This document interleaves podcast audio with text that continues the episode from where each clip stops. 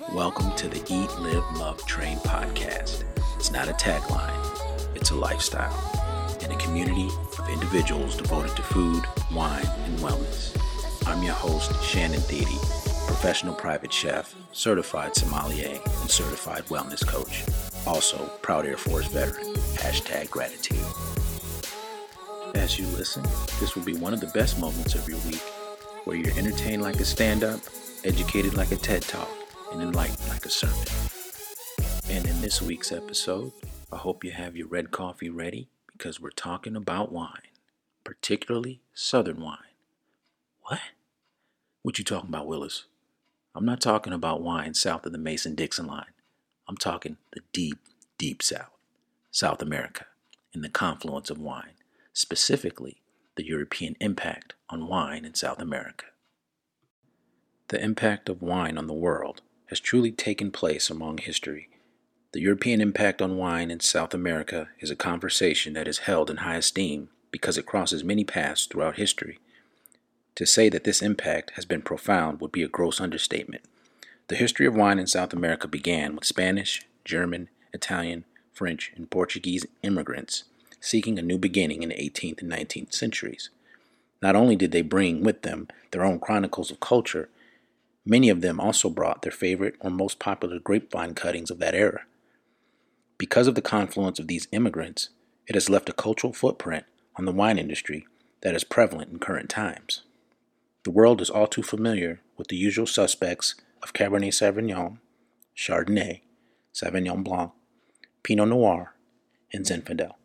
However, not until recent years have Malbec, Torrontés, Carmenere, Carignan, Bonarda, and Tannat come into play with robust popularity. These grapes did not magically appear by themselves, nor came to be out of chance. And because the species is non vinifera and not indigenous to South America, these grapes needed to be introduced to the New World by humanity. These displaced immigrants ushered in these traditional grapes and over time cultivated new suspects throughout the various countries and regions across South America. Along with them, they brought in an artisanal approach towards viticulture and viniculture, while at the same time projecting a superlative diaspora within the New World predominantly through food and wine.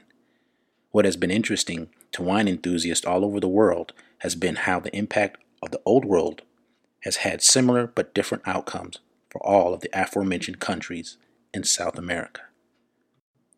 Argentina, being one of the top five producers of the wine world, derives its origins from Spain. In large part, it was because of Spanish colonials migrating to various parts of the country, spreading their vine cuttings, some dating back as early as the 16th century. As a result, the cultivation of several vine cuttings produced many offspring and this practice spanned across neighboring countries and regions, embedding an indelible mark on the new culture. Spanish colonists would not be the only Old World influence, as one of the first French wine enthusiasts would bring another European perspective on viniculture. Michel Pouget played an integral role in transporting vine cuttings of various types of grapes, ranging from Malbec, Cabernet Sauvignon, Syrah, and others from France. Not only did this bring more diversity to the viniculture aspect, but it also introduced better quality and more complex viticulture practices to the country. It is the third largest exporter to the United States, and Mendoza accounts for 80% of the country's wine production. The dynamics in Argentina's topography, particularly its soil, terrain, and diverse climates, proved to be instrumental to the success of the grapes not only growing, but yielding various types of grape varietals. The expanded range and diversity of growing vineyard sites helps to illuminate the sustained confluence of cultures and populations throughout the country. Looking at a particular grape varietal, such as Cabernet Sauvignon, and understanding its origins are from the region of Bordeaux, France, in the left bank of the Medoc, and identifying the direct correlation between the two different locations while at the same time appreciating the similarity in climates is another small but profound influence. Three focal points can be attributed for Argentina's economic success. First, its high quality of wine being an influencer to the market and an increased position on a global scale in the wine industry. Next, it has continued to develop and evolve as a wine producing nation. Third, it continues to support the development of viticulture and viniculture for small grape producers. This influence spreads on to another neighboring country. Chile is one of the top 10 wine producers in the world and can also attribute its wine origins back to Spain as well. The Spanish conquistadors transported grapes and colonized the region along the same time frame as Argentina. Several French varietals, such as Cabernet Sauvignon, Carmenere, Syrah, Muscat, Chardonnay, and others, were transplanted from the Old World. These grapes will continue to thrive due to their similar influential climate of the Mediterranean regions of Europe. Other influences of European culture came in the form of directives. While under Spanish authority, growers of vineyards were forbidden to make wine for self consumption, as the government wanted any and all resources towards making wine to go to the Spanish government.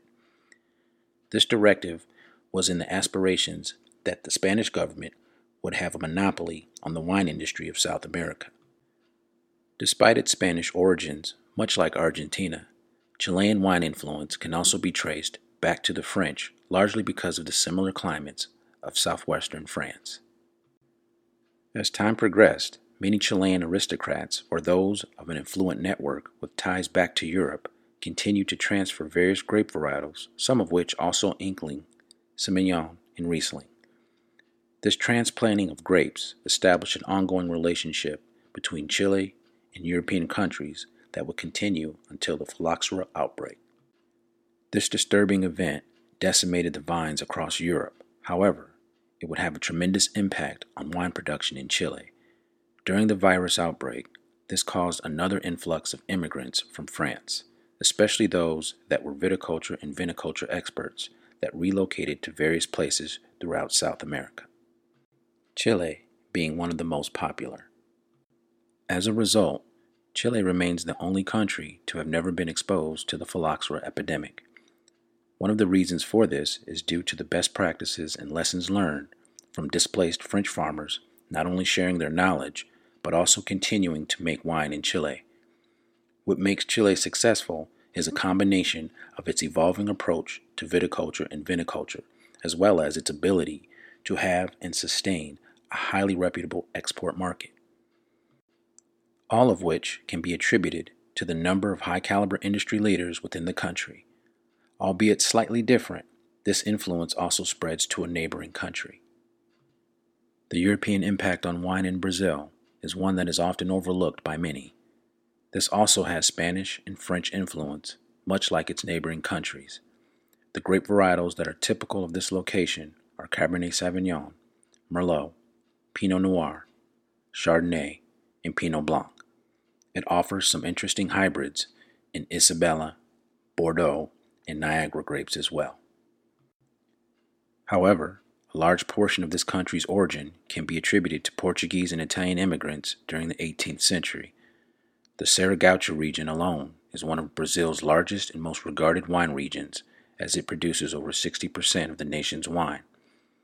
Unfortunately, many believe that Brazil's status in the wine industry is eclipsed by its surrounding countries. This is simply because wine is still discovering itself and as this country is not solely focused on the quantity of grapes produced like it was during earlier times. In fact, having made the shift from quantity driven to quality driven has opened up many opportunities for Brazil and is being seen as a future contender in the wine industry.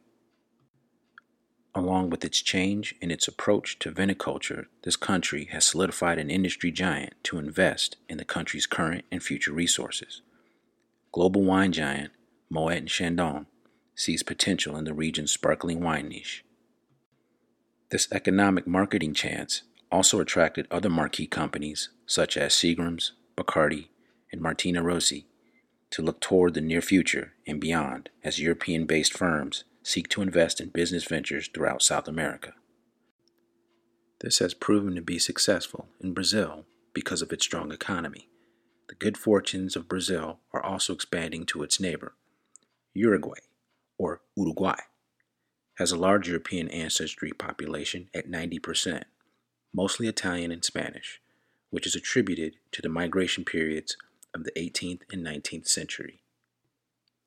Its introduction to the vinifera species is also around the same time frame during the 16th century. Some of the grapes brought over from the Old World are Tannat, Merlot, Cabernet Sauvignon, Chardonnay, Sauvignon Blanc, and Semillon. Along with it being marketable for its health properties, Uruguay, or Uruguay, has seen continued success in the cultivation of the Tannat grape as it has become its flagship wine. Given the grape hails from the regions of France and its similar climate, the grape grows extremely well in Uruguay or Uruguay. Because of the warmer climate and the viniculture techniques used, wine from this grape is softer and more approachable to consumers as opposed to the French equivalent. The economic benefits of this country also makes it a success as most of the vineyards are family owned and most of the wine produced here is consumed within the country. Its well balanced infrastructure and stable economy has attracted many tourists and increased tourism for the country, making it a global success overall. Despite all of their nuances in topography, Argentina, Chile, Brazil, and Uruguay share many similarities. All have experienced pretty much the same origins. All continue to grow and develop new initiatives, one of which varies but still remains similar are all of their approaches towards regulating the wine industry. Not to make it more difficult or overly complex. Instead, all of these countries recognize the gem in wine and its place within each of their respective countries. This results in a desire to have the liberty to experiment while at the same time maintain the nobility and integrity of the vine and cultural heritage. When it comes to the varietals of South America, inevitably I'll get a question of, well, which ones should I try? All of them. Now, I'm not advocating inebriation, but I do challenge you to step outside your comfort zone to learn more about wine and its origins. You also learn a lot about yourself and you have fun along the way. And that's the intent of these wine segments on this show to make wine more approachable, to talk about it, to have fun learning, and to share your observations along the way. These are my thoughts and I'm curious to hear what you think on the subject matter. There's always more room to share, there's always room to discuss. You can reach me at chef Sam at eatlivelovetrain.com. I'm your host, Chef Shannon. Please subscribe and thank you for taking time out of your busy day to listen. I'll see you next week, and remember to eat, live, love, train. Where there is no wine, there is no love. Be great, be safe, and be easy. Calm out.